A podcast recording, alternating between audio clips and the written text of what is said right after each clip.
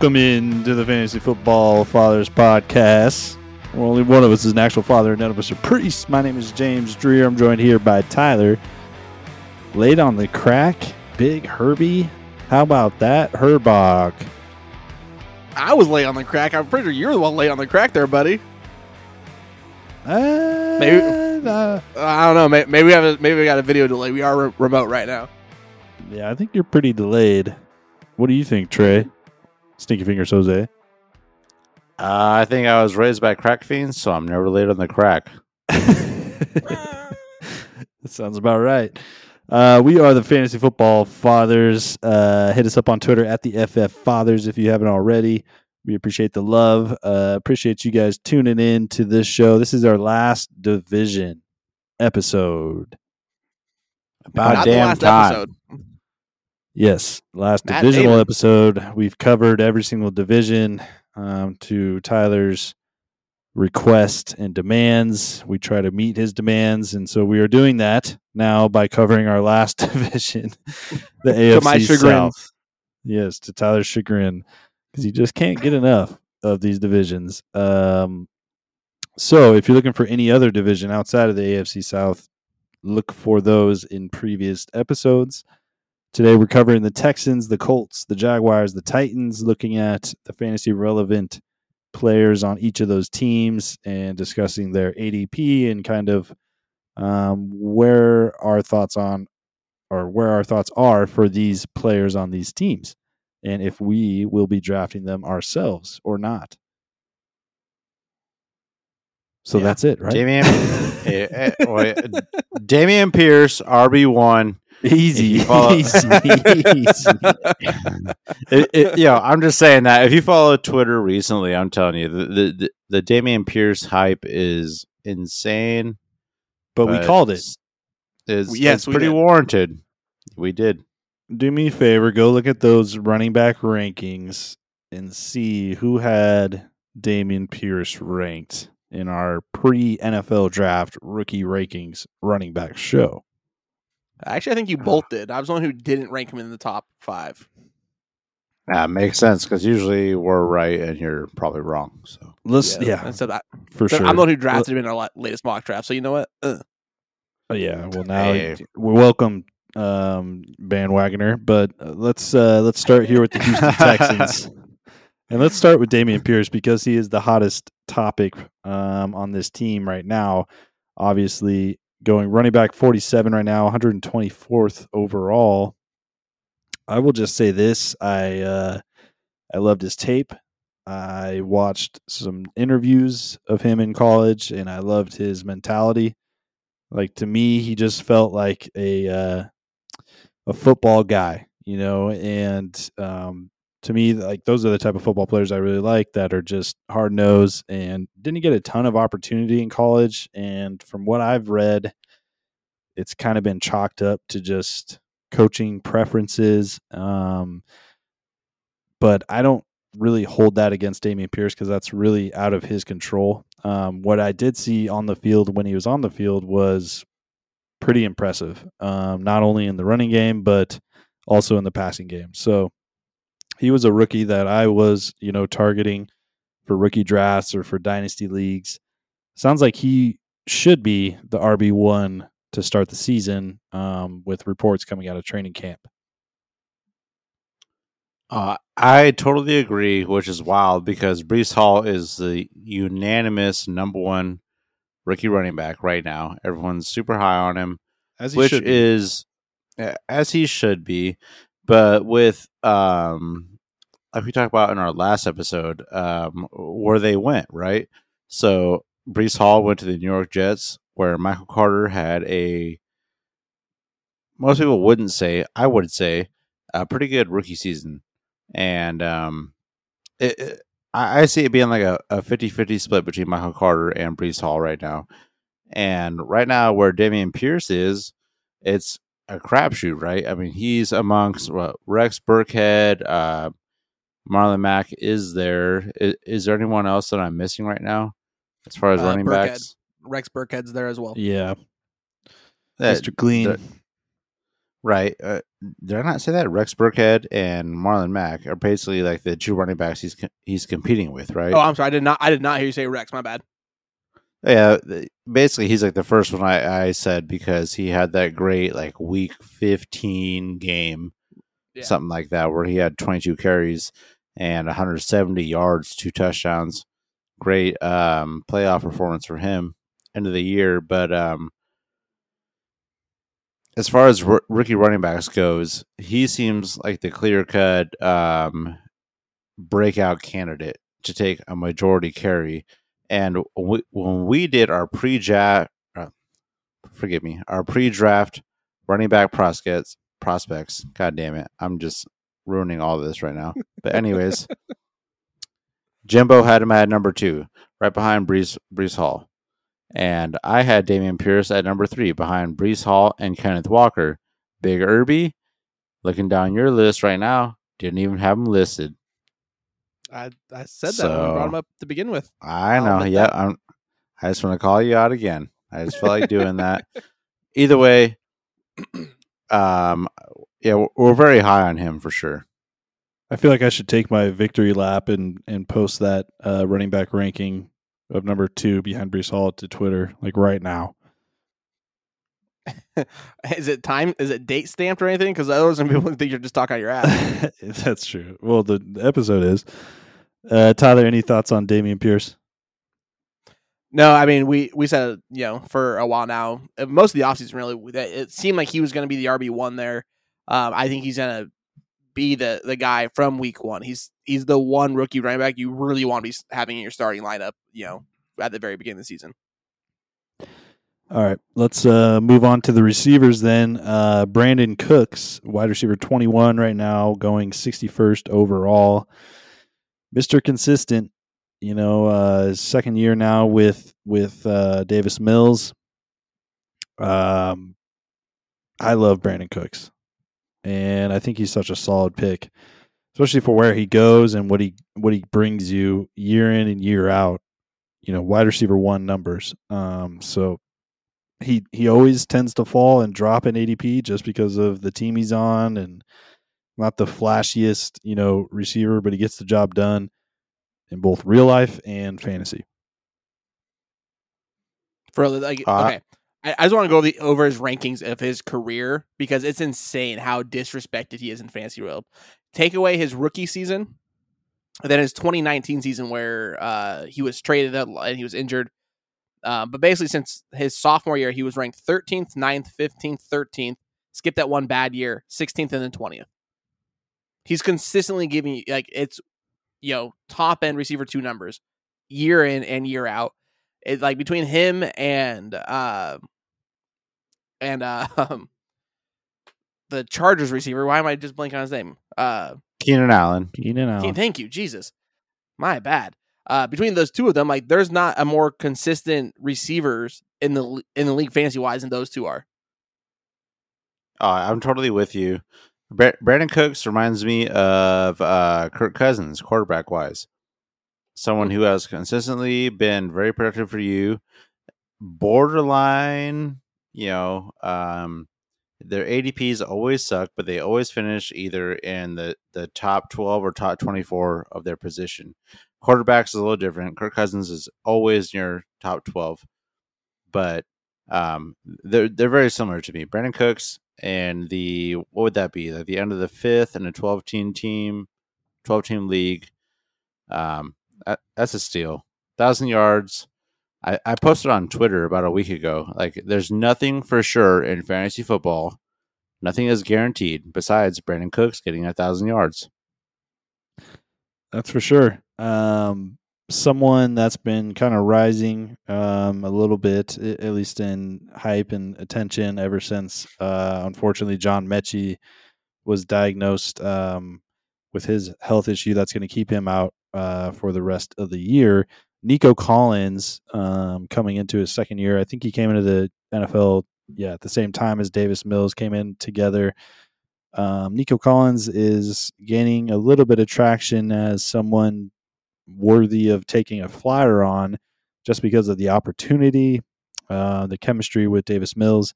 Right now, he's wide receiver 98. He's going 271 overall. Is Nico Collins someone that's caught either of your attention uh, throughout the offseason? Well, overall, 271, that's undrafted. Yes. So that that's someone I'm You are putting on my watch list. Like at, at this point, um, someone's got to eat though. I mean, wh- what about their tight ends, right? I mean, Davis Mills, he showed promise last year.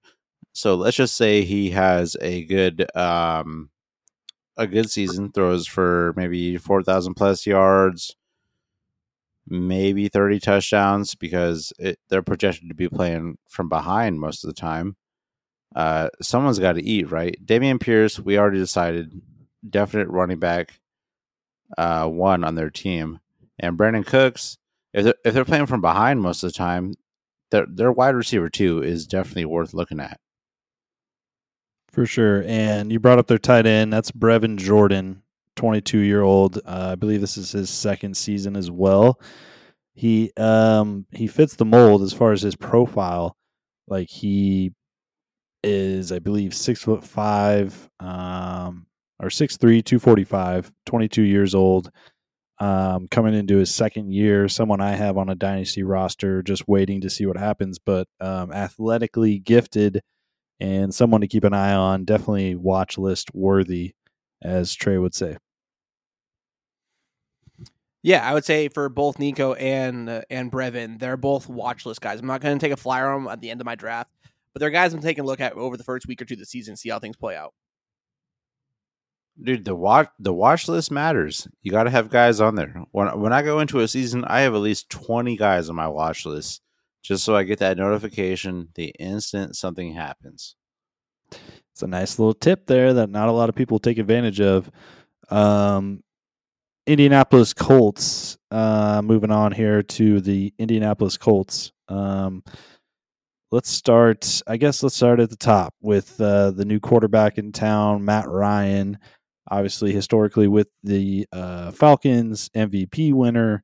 Matt Ryan, quarterback 22 right now, going 143rd overall. I think the bigger question um, for fantasy surrounding Matt Ryan is is he going to increase the value, increase the play of Michael Pittman Jr.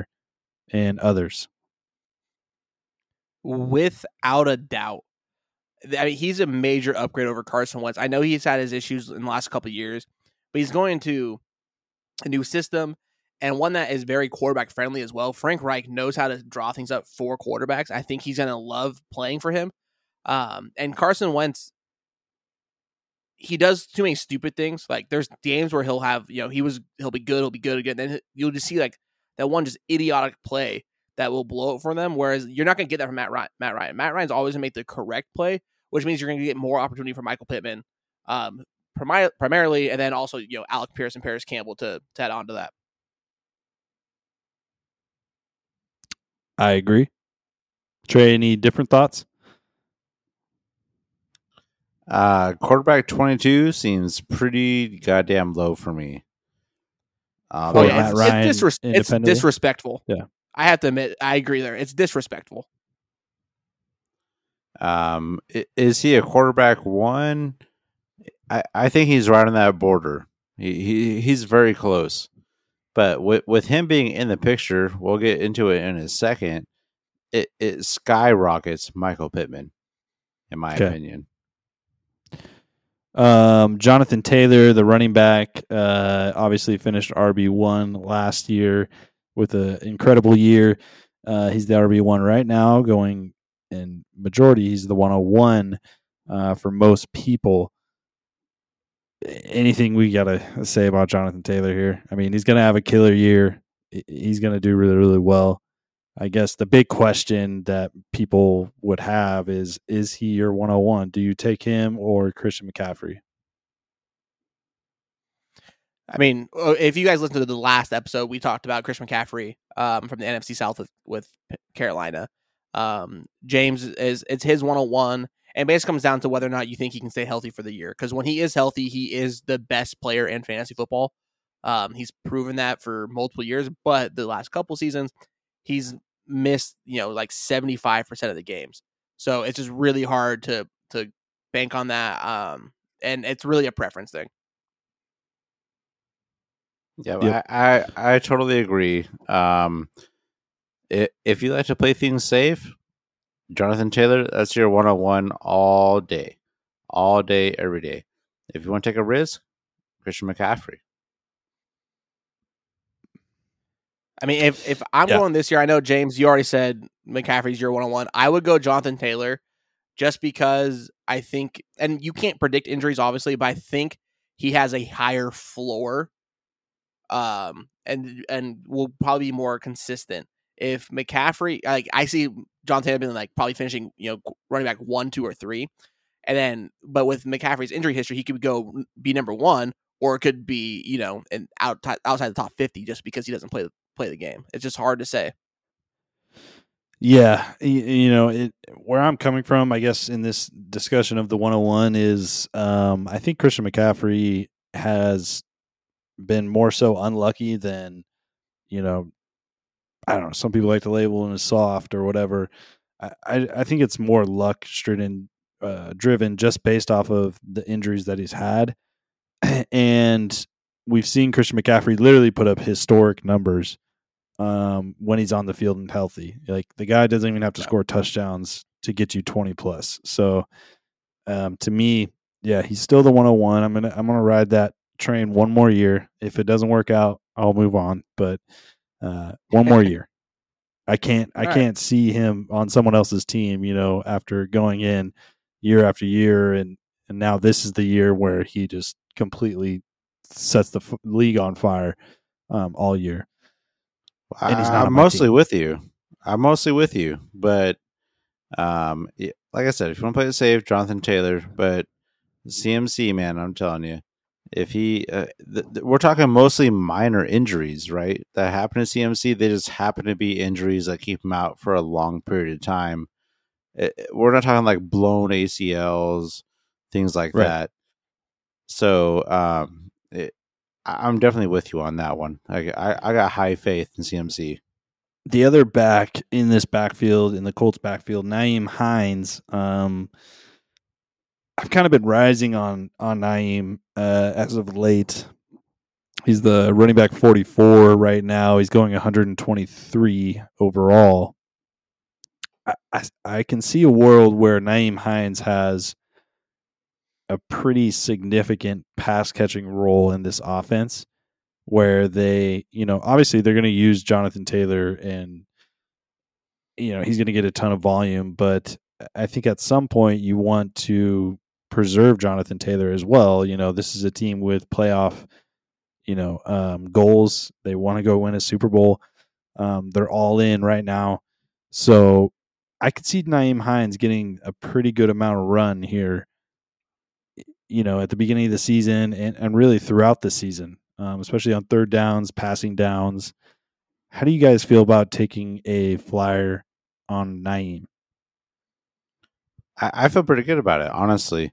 Um, mostly because of pretty much the points that you touched on, and it might sound dumb from a, a fantasy perspective, but he, he's a fan favorite. Even when uh, Jonathan Taylor was breaking out, like Colts fans love Nyheim Hines, and I don't blame him for it because he runs hard, and when he does get the opportunity, he he takes advantage of it. So I um, I'm all about that. And at the same time, like we were talking about cuffs in our last episode, we we talk about cuffs pretty often. Um, he he's a very high value cuff to have, just in case something does happen to Jonathan Taylor. Here's a uh, a pretty good, you know, uh, ADP comparison. Would you rather have Isaiah Spiller, uh, Los Angeles Chargers rookie running back, or Nyheim Hines? Hines. Ooh. I think Hines. I I think Spiller is a ways into the season before he carves out much of a role in the offense, if any at all.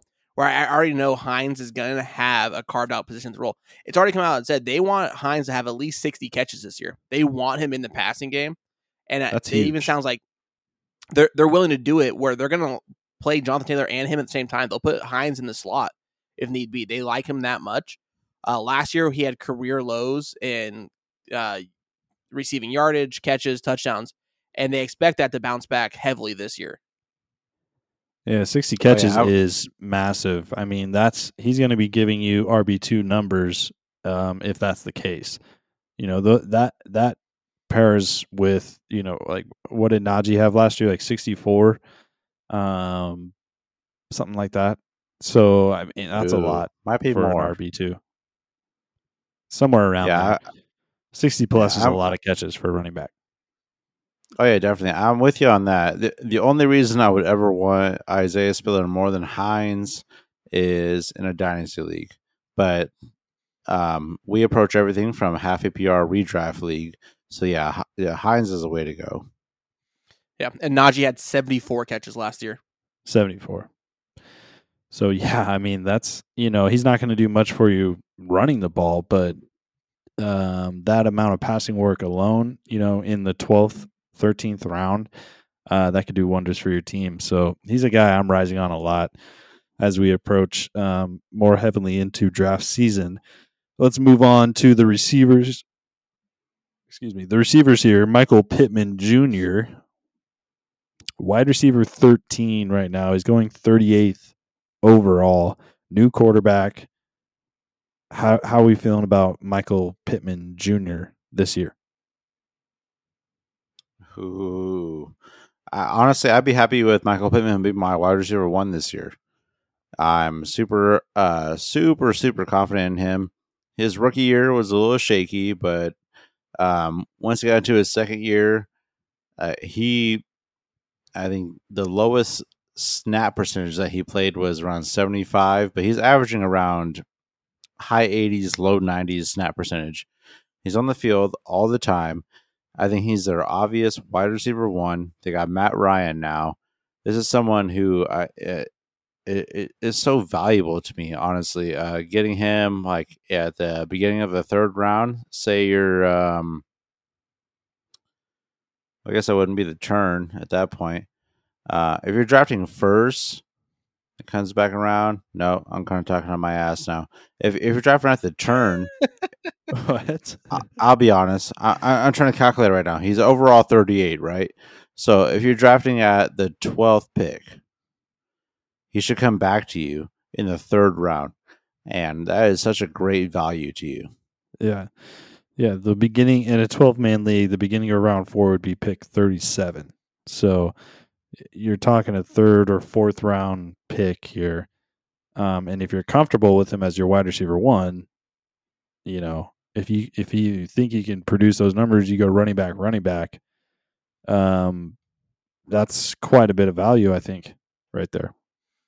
I, I've been doing and- that a lot lately. Yeah, and and I honestly I completely agree with you guys. In our last mock draft, I literally was able to get him uh, at the first pick of the fourth round. I picked twelfth, and um, the way the draft ended up, I actually ended up going up running back, running back in my first two picks, which I rarely do from the 12th spot. But I was able to take Joe Mixon, Nick Chubb, and then Diontae Johnson and Michael Pittman as my number one and two receivers, which I was stoked about. I think they both have potential to be top, you know, 10 or 15 guys. So I think that's a great position to be able to get him at. I'll, I'll just say this: I love picking at twelve. I, I, I think a lot of people don't, um, for whatever reason, but I I always seem to love my teams when I'm picking there. Like you always get two solid running backs or a really elite receiver and a running back, and then you can go running back receiver with your next two picks as well. So I, love the value you get at the twelve spot there. Uh, what about these other two receivers in Indianapolis? Are we taking flyers on either of these two guys? They're basically going undrafted. Alec Pierce, Parris Campbell. Um, I'm not sure if I'm taking a flyer in either one. The weird thing is that like it's not like Alec Pierce is having a bad camp. Everything's out there is sounding fine. It's just not spectacular. But Parris Campbell is getting a lot of hype coming out of camp that he ha- seems to have a real connection with Matt Ryan, and it's hard to really know what's going to happen. So I think similar to like with Nico Collins, they're not guys I'm necessarily going to try to draft. But I'm definitely keeping them on a watch list to see who becomes the wide receiver two here because someone one of them has to, right? Um, one of them is going to step above the other one, and that's the guy I'm going to try to grab on waivers, um, you know, before someone else can. Romeo Let Dobbs or. Alec Pierce. Go ahead, Trey. What were you about to say? No, answer Jim's question before I step in with a Okay. wild left left field one. Uh, I'm gonna go with Dobbs there because I mean he has the potential to be the receiver one for Green Bay, even though reports out of camp out of joint practice today were not great for the rookie wide receivers who was from Aaron Rodgers specifically. And it was really just taking a shot at Romeo because Christian Watson wasn't on the field because he's dealing with an injury, and Doubs was the only rookie wide receiver on the field. So uh, Aaron Rodgers took a shot, a little shot at him today. You know, I'm sure he's just trying to get him to you know step it up. Um, we'll see how that happens, but I'm still going to take Romeo. It's not always uh, sunshine and rainbows. Oh, what? What? But um, I, I'll agree with Irby. I would take Doubs over um, or Dubes. God damn it! I don't know how we're saying these names. God damn it, Dobbs. Just call just call Whatever. him Romeo. Come on, he's Yeah, the only gonna- I was Romeo in the NFL. Call him Romeo. Hey, works Romeo for and you. Juliet. Yeah, I'll take Romeo.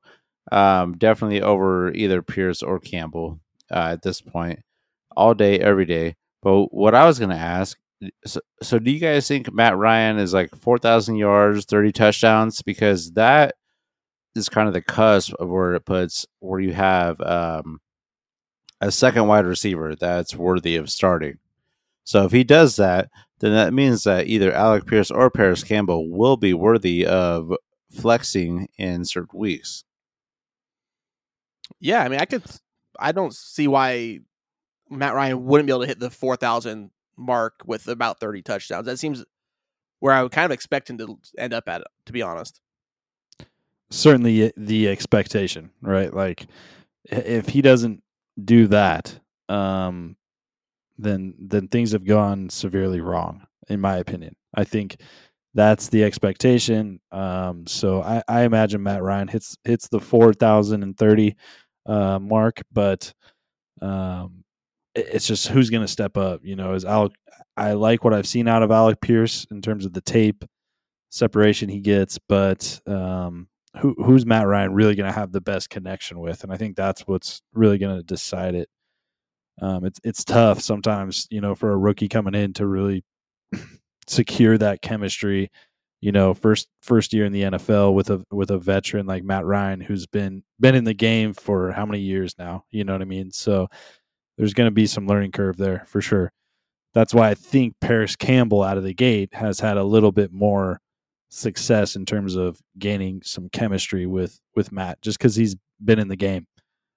Um, Jacksonville Jaguars. oh, go ahead. Before before we go Jaguars, what about Mo Alie-Cox? We're just gonna pass. Oh, him what up? about that big, large tight end? he was he's basically going undrafted right now, so I didn't throw him on there. Um, probably worth a flyer. Like he could end up being a solid tight end. The problem is like his entire career, he's shown to be completely touchdown dependent, and who knows how that will be and what a connection with Matt Ryan will be. Mhm. All right, moving on to the Doug Pederson led Jacksonville Jaguars. Let's start with the the guy at the top there, second year quarterback Trevor Lawrence, QB twenty right now, going one thirty two overall.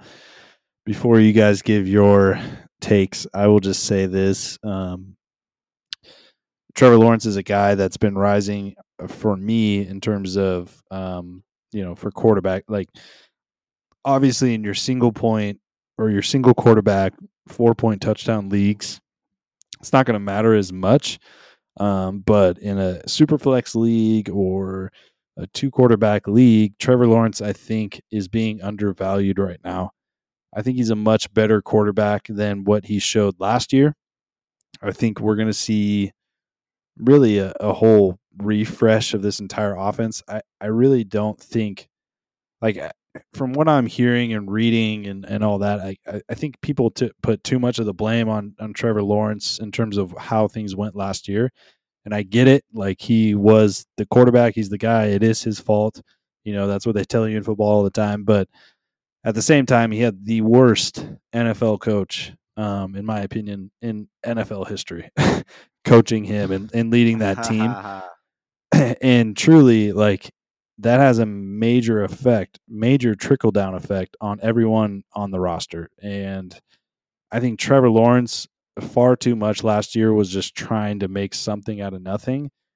And you can only do so much with what he was given. Um, I expect a really big bounce back year.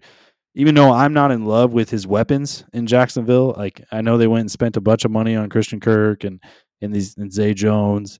Um, I, I don't love those guys as elite weapons in the NFL, but it's better than what he had last year. He's got a much much better co- coach.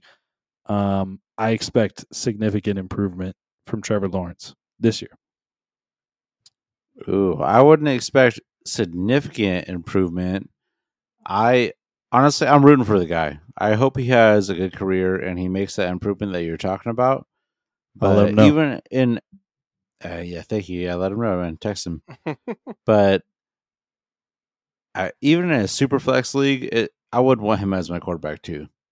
I'll be honest. I, I just Right. have to see what's going on. I will gladly miss that ship. The If- nice if thing, Trey- if I can just interrupt you real quick, the nice thing about it is even in like a super flex league, you can draft him, you know, at the very end of the draft as like your quarterback three, and, and you're basically taking an upside flyer on that super flex quarterback. You know, you're already going to have two other guys that you're really content with, and you can take that flyer on a guy like Lawrence, who, you know, let's like this was one of the most touted quarterback prospects coming in the NFL in a long time. Like he's much better than what was shown last year. So that that's kind of my my take on Trevor Lawrence. I'm not depending on him in a single quarterback four point touchdown league, but a super flex or a two quarterback league, you can pick him up as you know your third guy on your roster, depending on your roster size. Um, I think there's upside there. I, I'm with you. I'm with you, and um, I can see what you're saying.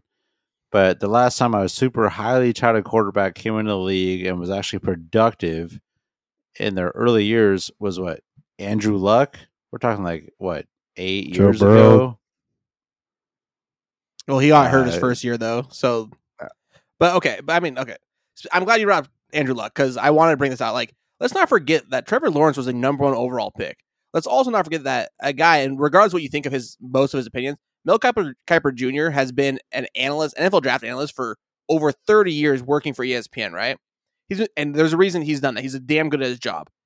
Over the, all the years he's been doing that, the only quarterback prospect he had rated higher than Trevor Lawrence was Andrew Luck. Trevor Lawrence is a is a very, very, very good quarterback. He has all the tools. He just needs the team and the coaching around him. So I'm hundred percent with Jim here. Uh, Trey, uh, Let's Trevor. Lawrence is gonna have a is gonna have a major bounce back. He, guys, he threw 17 picks last year he, as, as a rookie and only 12 touchdowns. He didn't even have if a he doesn't system. improve on yard, Yeah. I- exactly. If he did, even if he doesn't improve on yards, because he, he threw for 3,600 yards, which is pretty damn good still. If he bumps it up For a or rookie, that's good. exact, yeah. Or even if that stays the same, that's it only goes to like 3,800 yards. But I almost, I will guarantee you, you're looking at more of a like an 18 to 20 touchdown year and like an eight interception year, and that alone shows significant improvement. Well, he also has rushing Thank you. upside. And Yep. if I want to hop on your guys' side of the fence here, um, Peyton Manning, one of the greatest quarterbacks ever, especially fantasy wise, his rookie year threw more interceptions than touchdowns. Yeah. So And if I remember correctly, he actually still holds the record. I'm pretty sure Peyton Manning still holds the record for most interceptions by a rookie quarterback in the NFL history. And, and bottom does line, Brett Favre not have that? Brett Favre didn't play his rookie year. Oh, okay. bottom line is, um, you know, a lot of people are going to be undervaluing Trevor Lawrence. Uh, I've heard other people talk about how they're significantly disappointed with Trevor Lawrence. And yes, he didn't have the greatest showing, but like Tyler said, you know, it's uh, coaching has so much to do with that and and the the people around you have so much to do with that and especially at that position you're relying on so many other people to do their job for you to look good. Um, so I, I, I just think Trevor Lawrence is much better than what he showed last year, and I expect a much better year. All right, And enough Trevor Lawrence. Yeah, well, I just want to bring up the stat for Peyton Manning. He had 28 interceptions his rookie year. 28. Yeah. That's a lot. That's Jameis Winston territory. Yeah, that's Hey, Not put some respect on Jameis's name. God damn it. All right. Uh Trey's favorite player here next, Travis Etienne. Fuck off, dude. I, I can't even remember what you called him, but it definitely wasn't wasn't Etienne. Um, It was close enough. Goo- Google would have known if I fucking searched it with my voice. he's a running back 23 right now. He's going 45th overall. How do you guys feel about Etienne? Do you think he finishes as an RB2 this year? Ooh, let me just hop up in here. I am not confident with him being my RB2. It, it's a nice flyer to take, but James Robinson is still there. And in my opinion, I I don't want to say he's undeniable, but he has proven what he can do. So, with James Robinson being there, I- I'm curious how they're going to approach that situation. It all depends on James Robinson's health. I think that's the biggest thing right now. And if you're depending on Etienne, you know, even if Robinson is still in the mix and is healthy and is playing week one, I, I still think Etienne will have value, obviously, in the pass catching, playmaking uh, realm. But if James Robinson is healthy and playing, it is going to it's going to hamper Etienne quite a bit um, in terms of overall volume. I really like Etienne as a player. I'm excited for him. I have him on Dynasty, um, but James Robinson, like you said, is still there. So it, it really all depends on that. And I'm pretty sure the la- the latest report. I don't know, Tyler, if you're looking at it right now, but the latest report I saw was that James Robinson is um, uh, getting better at a quicker rate than they expected. Um, I'm not looking at that report. I was trying to find. I saw a stat about Etienne and Doug Pederson being his coach now. I can't find it again, um, but it had something to do with the kind of passing numbers that um, previous running backs have put up with Doug Pederson. They expect Etienne to basically do the same thing and be basically in like an Alvin Kamara type of role, which you know be the number one runner, um, you know the second or third pass catching option in the offense. So yeah, I think Etienne. I would. I, I'll lock it in. I think he finishes as an RB two. He has potential to finish as RB one. I just don't want to go quite that far. I think he could finish as an RB two as well. Uh, I think he will, um, whether James Robinson comes back or not. Like they, you know, Doug would be stupid if he didn't take advantage of the skill set of Etienne, uh, even with James Robinson there. And reported a day ago uh, by RotoWire, Robinson was uh, working in seven on sevens. For what it is worth. Yeah. and I understand also, like, I know people get missed in the draft. That's why they go undrafted, right? But there's still something to go with, just like we talked about with Trevor Lawrence. Etienne is a first round draft pick. He has that kind of pedigree. There's a reason why Right. he's looked at that way. He's seen as a premier blue chip talent, where James Robinson did go undrafted. And obviously they missed him. It's probably because of size or whatever that you can't, you know, gauge somebody's heart. But there's still a reason why Etienne was a first round draft pick. He has that kind of talent. James that's a good Robinson shows up with a lunch pail. All right, he's got that blue collar attitude. And He's that's ready to work. understandable. And, And and First last one in, pe- last one out. last piece, I mean, Etienne is Trevor Lawrence's college teammate. You know, um, it- it- you'd have to be stupid as an NFL coach to not want to take advantage of that type of chemistry, right? And, and see what that can bring you. Yeah. You know, in your first year as the head coach of this new team. All right, That's, that's that a good point. That, but I'll just make a side note. If you believe in Travis Etienne jumping up because Who? him and Trevor Lawrence were college teammates, God damn it, I hate you guys. ETN. Travis Hardy. Etienne. Hardy. Hard ETN jumping up, okay, with Trevor Lawrence because they're college teammates. You better be drafting Davante Adams in the goddamn first round. Why? How'd I know that's where you're going? Because him and Derek Carr were college teammates, and he's already a first round receiver, anyways. They were also and roommates. Ranch. You can't can't go one And show without can't go one show without the Stray bringing up the Raiders, and Raiders. Derek Carr. I, I never So- will. No, Davante Adams. I heard rumors he's sleeping in the same bed as Derek Carr and his wife. First round draft pick. That's how close they are. He's waking up and cooking them breakfast. All right. Uh, God damn it. there's some new receivers in town in Jacksonville. I guess let's talk about Christian Kirk real quick. Probably the only one worthy bringing up at this point, Yeah. unless you guys feel differently.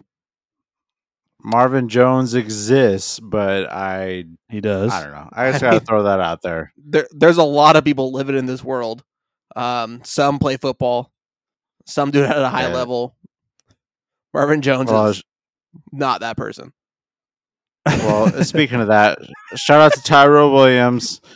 Moment of silence. Where was there a is sighting? Tyrell Williams? Uh, no, there's no sightings. He's been buried. There was no funeral service. Where is my guy? It- you're gonna have to start a new list and Trey's for, Trey's forgotten receivers. Tyrell, Marvin. Oh man, is he Um, alive? Can someone check on him? I don't know. Honestly, I don't know. I don't think any. I, no one knows. So, someone, you know, shoot Tyrell a text and and just let us know if he responds. Please. Um, Just let Christian. we're we're we're dying over here. Christian Kirk. I uh, am personally. Yeah, you are. You can't even sleep at night. Christian Kirk's wide receiver 42, going 105th overall.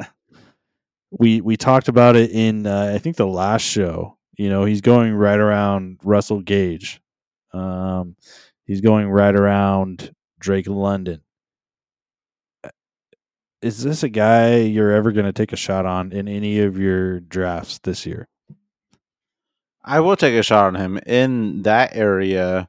Uh, let's say you know ninth round or so when we're taking shots on guys. We all like to do that. All three of us. Once we're in that area of the draft, you're taking shots on guys. You already got the guys you like, and now it's you're taking flyers on guys, right? He could be the wide receiver one for this offense, and if you think Trevor Lawrence is going to take that step up, like both of you do, True. then like, well, who who's going to be catching the goddamn ball? Hopefully, True. Christian Kirk. But it's it's it's iffy to me because coming from the Cardinals, traditionally wide receiver three most Two of his three, yeah. career. Yeah, it's Yeah. it it's a little iffy, but someone's got to be wide receiver one, right? Yeah, and they paid him all that money. Uh-huh. The, the the only issue for me here in this situation is like there's so many guys and there's so many like unknowns. How is this offense going to operate? You know, who are they going to lean on? Like Laviska Shenault is still there, by the way. Remember him? Um, Uh, don't don't do that to us. Marvin Jones is there. Zay Jones is there. Like there's there's still so many guys here. It's hard to figure out how exact like how spread out this offensive attack is really going to be and who's going to be the vocal point of this receiving game. If I had to take a guess, I guess it would be Christian Kirk, uh, just you know, following the money. But I'm not super confident in it. I and I guess that's where I trip up. Whereas like someone like Drake London, like he's the bona fide stud on that receiving corps. Like obviously, just Well, he a- is going to compete with Alex. With he's going to compete with Pitts though at, for targets. Sure, he's competing with Pitts. Yeah, but as far as the receivers go, like you know, physical profile wise, he is the he's the dude. Um, Christian Yeah. Kirk, I don't he he doesn't like he doesn't separate much for me from like a a Laviska Shenault or a, a Zay Jones. Like it's all I don't know. It's all pretty muddy for me right now, which Yeah, you know. I'll just say this: as a Raiders fan, you really don't have to worry about Zay Jones. And if Zay Jones is beating out Christian Kirk, then Christian Kirk ain't worth shit. Good to know. Zay, Zay Jones is nice. Zay, Zay Jones is nice, but he's wide receiver three at best on any NFL team.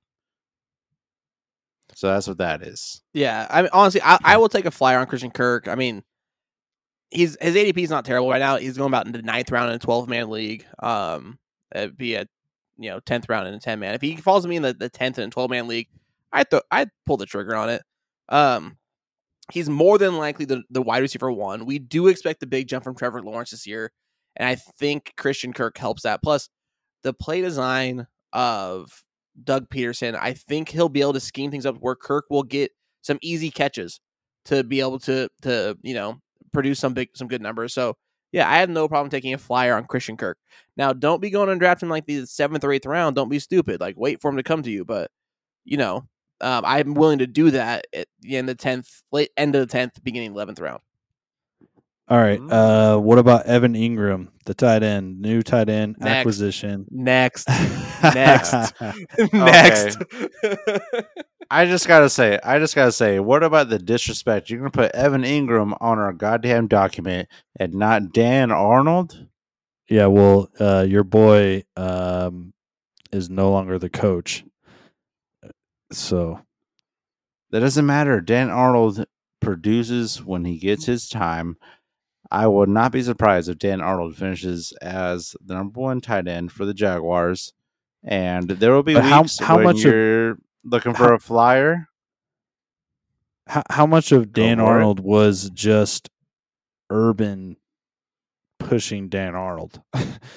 like I, I feel like he like it was just one of those guys that Urban really liked. You know what I mean? And it wasn't so much talent. Hey, you know how much based. you, you want? You want to know how, how much news we have on Dan Arnold this offseason, guys? You want to know how much? The last Let's reported news on him on the sleeper app is seven months ago when he missed the final game of the season. They haven't said a single Okay. damn thing about Dan Arnold this offseason.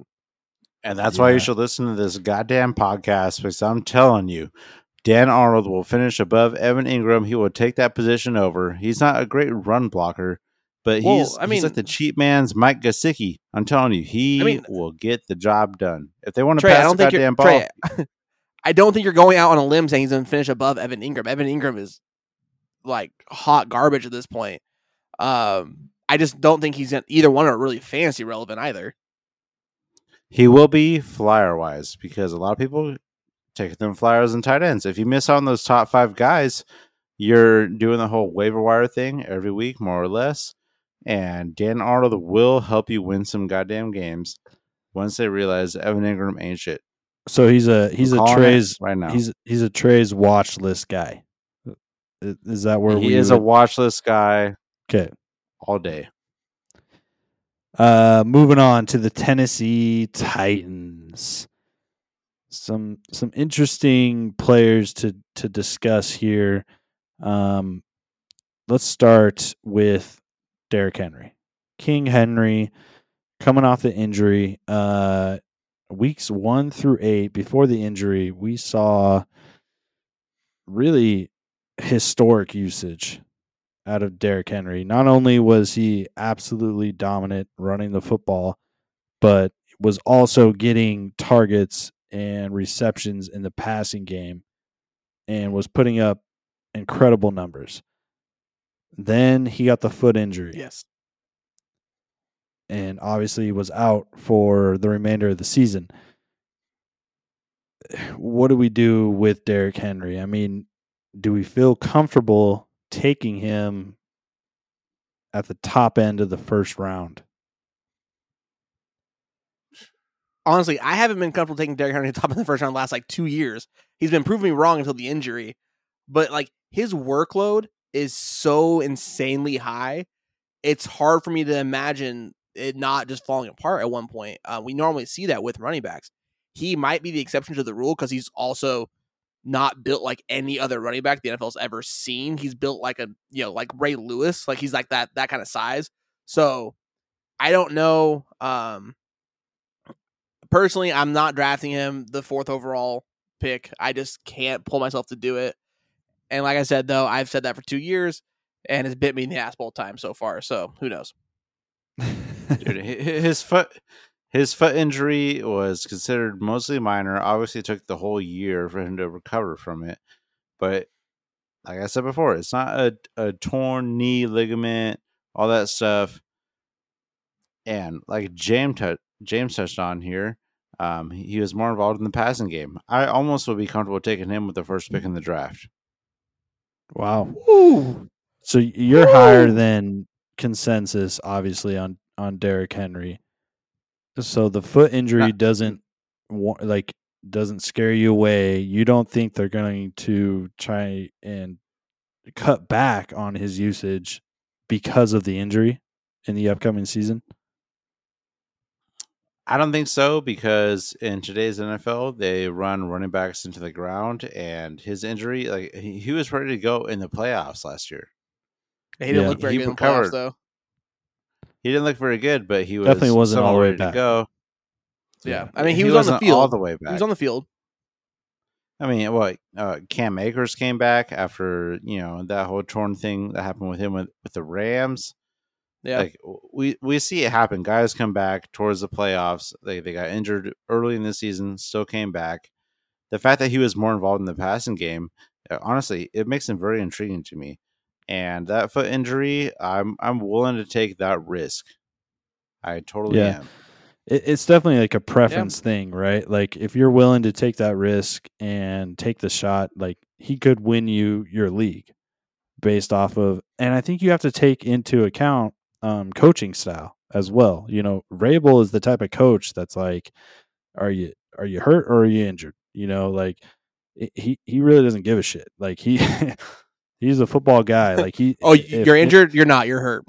if, if his if his dogs are out there, he's going to use them to the full extent that they're capable. And so I, I think you have to take that into account. He's not super, you know, risk adverse. Like he's he's going to use Derrick Henry, I think, in the same fashion that he did last year. I personally believe that um, until we really see something different. So, am I comfortable taking him at four overall? Probably not. Um, I I would probably look elsewhere. But if Derrick Henry, if you're at the back end of your first the first round, and Derrick Henry falls, I I'm definitely happy taking him at the back end of the first round. That's not happening in any draft, any competitive league. That's not happening. So you're telling me you're pick four. Who who are you taking over Derrick Henry? Najee Harris. Mm, that's a good one. Dalvin Najee Cook. Harris, and I would also say um, I would be looking at the top end receivers. You know, Justin Jefferson, uh, Cooper Kupp, like those those guys are well within consideration for me at that point in the first round. As far as what I I, think agree they to can, disagree. what they can bring to your team and, and, and separate you from the rest of the teams in your league. Um, Mm, you guys are wrong, but that's fine. could and, and, and honestly, we could be, and I'm I'm okay with that. I just if I'm taking Derrick Henry at four and he absolutely bombs this season, there's no way you're making a championship run, and I just don't want to take that risk. yeah. Mm. You're wrong. That's fine. There's a lot of risk. Um, all right, let's move on to the receivers here. There Robert is, Woods. Robert Woods, wide receiver 40, going 100th overall. Treylon Burks, the rookie, is wide receiver 48 right now, going 118th overall. Um, obviously, Treylon Burks has had not the greatest camp, some negative news, asthma, effort, things like that. Um, are Out we buying shape. in? Are we buying into the training camp reports and you know not taking a? f- At this point, Treylon Burks is becoming a flyer, and, and he continues to fall in ADP um, because of these reports. Do you see that as a value, or how do you guys feel about this situation? I'll just say this: going off of uh, all the off-season reports of Ja'Marr Chase last year, I got a little bit of FOMO, and AKA fear of missing out. And I don't want to miss out on that train just because of all these off-season reports. Jim, you had Treylon Burks as your number one receiver in our pre-draft rankings. I had him as my number three. Big Irby, you had him as your number four. We all obviously like him. I, I I'm I'm still in on him. If I get the chance to grab him around that area, I'm definitely going to. Um, I'm more worried about Treylon Burks than I would have been like Ja'Marr Chase. The only thing that came out of camp from Ja'Marr Chase last year was that he was dropping balls, right? That's not what we're hearing from Trey about Treylon Burks. We're hearing about Treylon Burks coming in not putting in the best effort, coming in not being in shape. Those are more concerning. That's a that's an attitude problem. That's a preparation problem, not uh you know having brick hands begin the season. Whereas obviously that was wrong with Ja'Marr Chase, anyways. Um, I don't like guys coming in out of shape. That's not a good thing, especially when you're a rookie. Like you got to come in and show yourself. Like coming in out of shape is not a good look for you when veterans are gonna look down and be like, "What are you doing?" You know, like you're like you should be trying to impress us, and you're not even coming close to doing so because you came in out of shape. Yeah, I, I will say this: how I'm kind of envisioning how how this goes. I I really could see Treylon Burks, you know, coming out of the gate kind of slow and not having you know an explosive start to the season, but then really coming on as we go into the season as he gets more familiar with the offense, as he gets warmed up to NFL gameplay.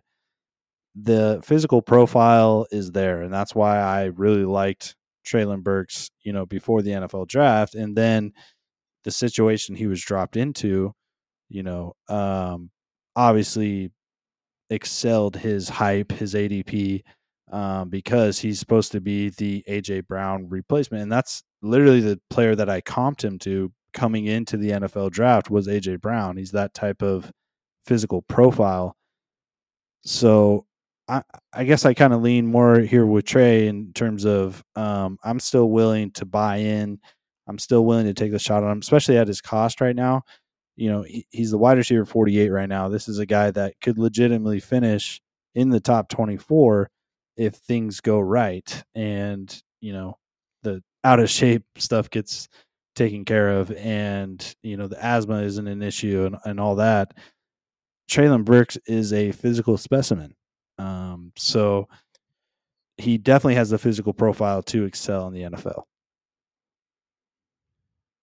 and I, honestly, I I will counter what I said with the fact that there's been so many receivers in the last ten years I I I, gotta play devil, devil's advocate. De, uh, God damn it, devil's advocate for my own opinion. Honestly, uh, there's been so many guys who come out of the college with uh, great physical profiles, all of the great uh, things you would want in a receiver, like Sammy Watkins, uh, Big Irby. You would probably uh, be able to name a couple more players for me as far as guys who come out with great physical profiles and great tape, but they just don't turn out in the NFL, especially first, second round guys. It it, it happens all the time. Oh, for sure. I mean, not to kind of you know poo on your Raiders train there, but uh, Darrius Heyward-Bey is one of the first ones that comes to mind.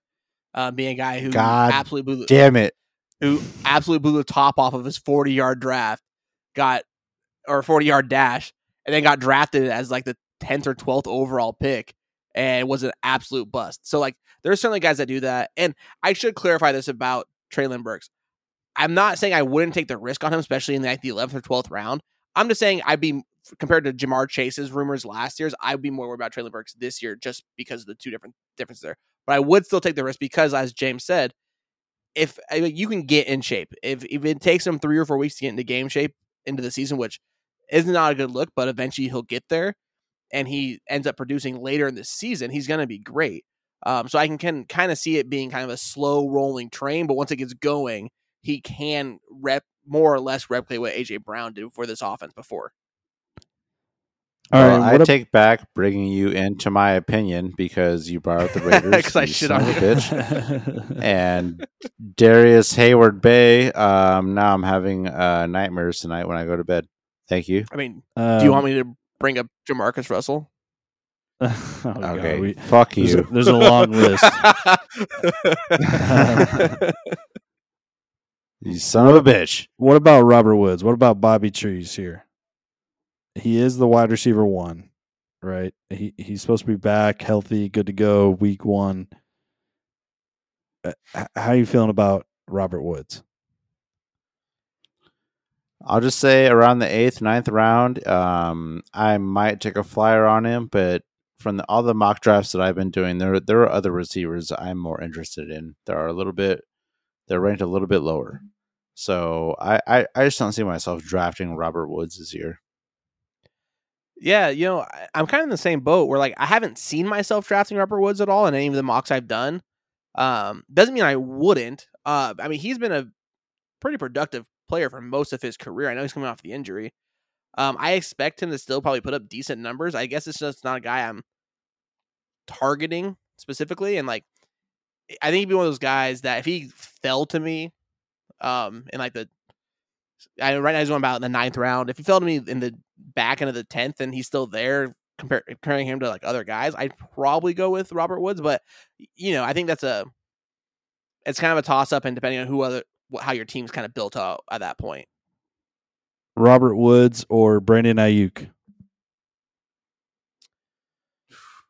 Oh man, that's tough. That honest, that's tough. I would think I'm. I probably lean Aiyuk only because I. F- maybe it's just because like we haven't seen Robert Woods recently, you know, because of the injury and whatnot. And Aiyuk we've seen recently was in the doghouse for the beginning of last season, started to come out of it at the end of it.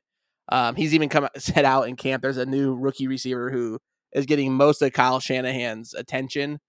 And so Brandon Aiyuk even joked that he's glad to be out of the doghouse because someone else is is in there and taking his spot. Mm. Interesting. I personally would take Brandon Aiyuk over Robert Woods at that point. I mean, like we talked about multiple times in this episode, once you get into that point of the draft, I'm taking upside guys. And I really like Brandon Aiyuk's upside, but it might bite me in the ass. Robert Woods could easily be, you know, a, a top 24 wide receiver this year. yeah, I feel like if I'm going for the safe bet, I, I'd probably go Robert Woods there, just because he is the wide receiver one now, and I expect a, a slow start for Treylon Burks. But again, it's it's a preference thing there. Um, do we want to discuss the tight end situation here in in Tennessee? Austin Hooper, tight end 23 right now, going 203 overall.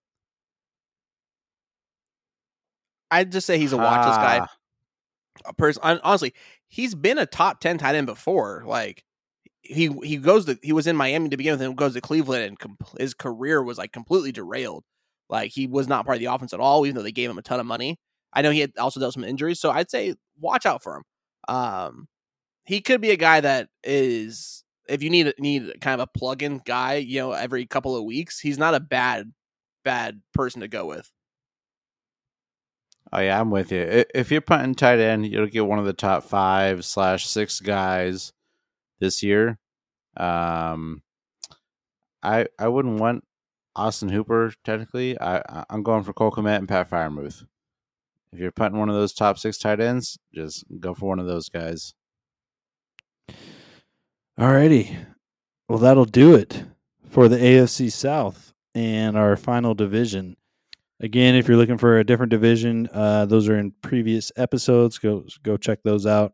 Um, looking to the future, um, stay tuned in. We're gonna have you know sleepers, values, breakouts, all that good content, rankings, all sorts of good stuff throughout the draft season. So stay in touch. Uh, hit us up on the F uh, on Twitter at the FF Fathers if you haven't already.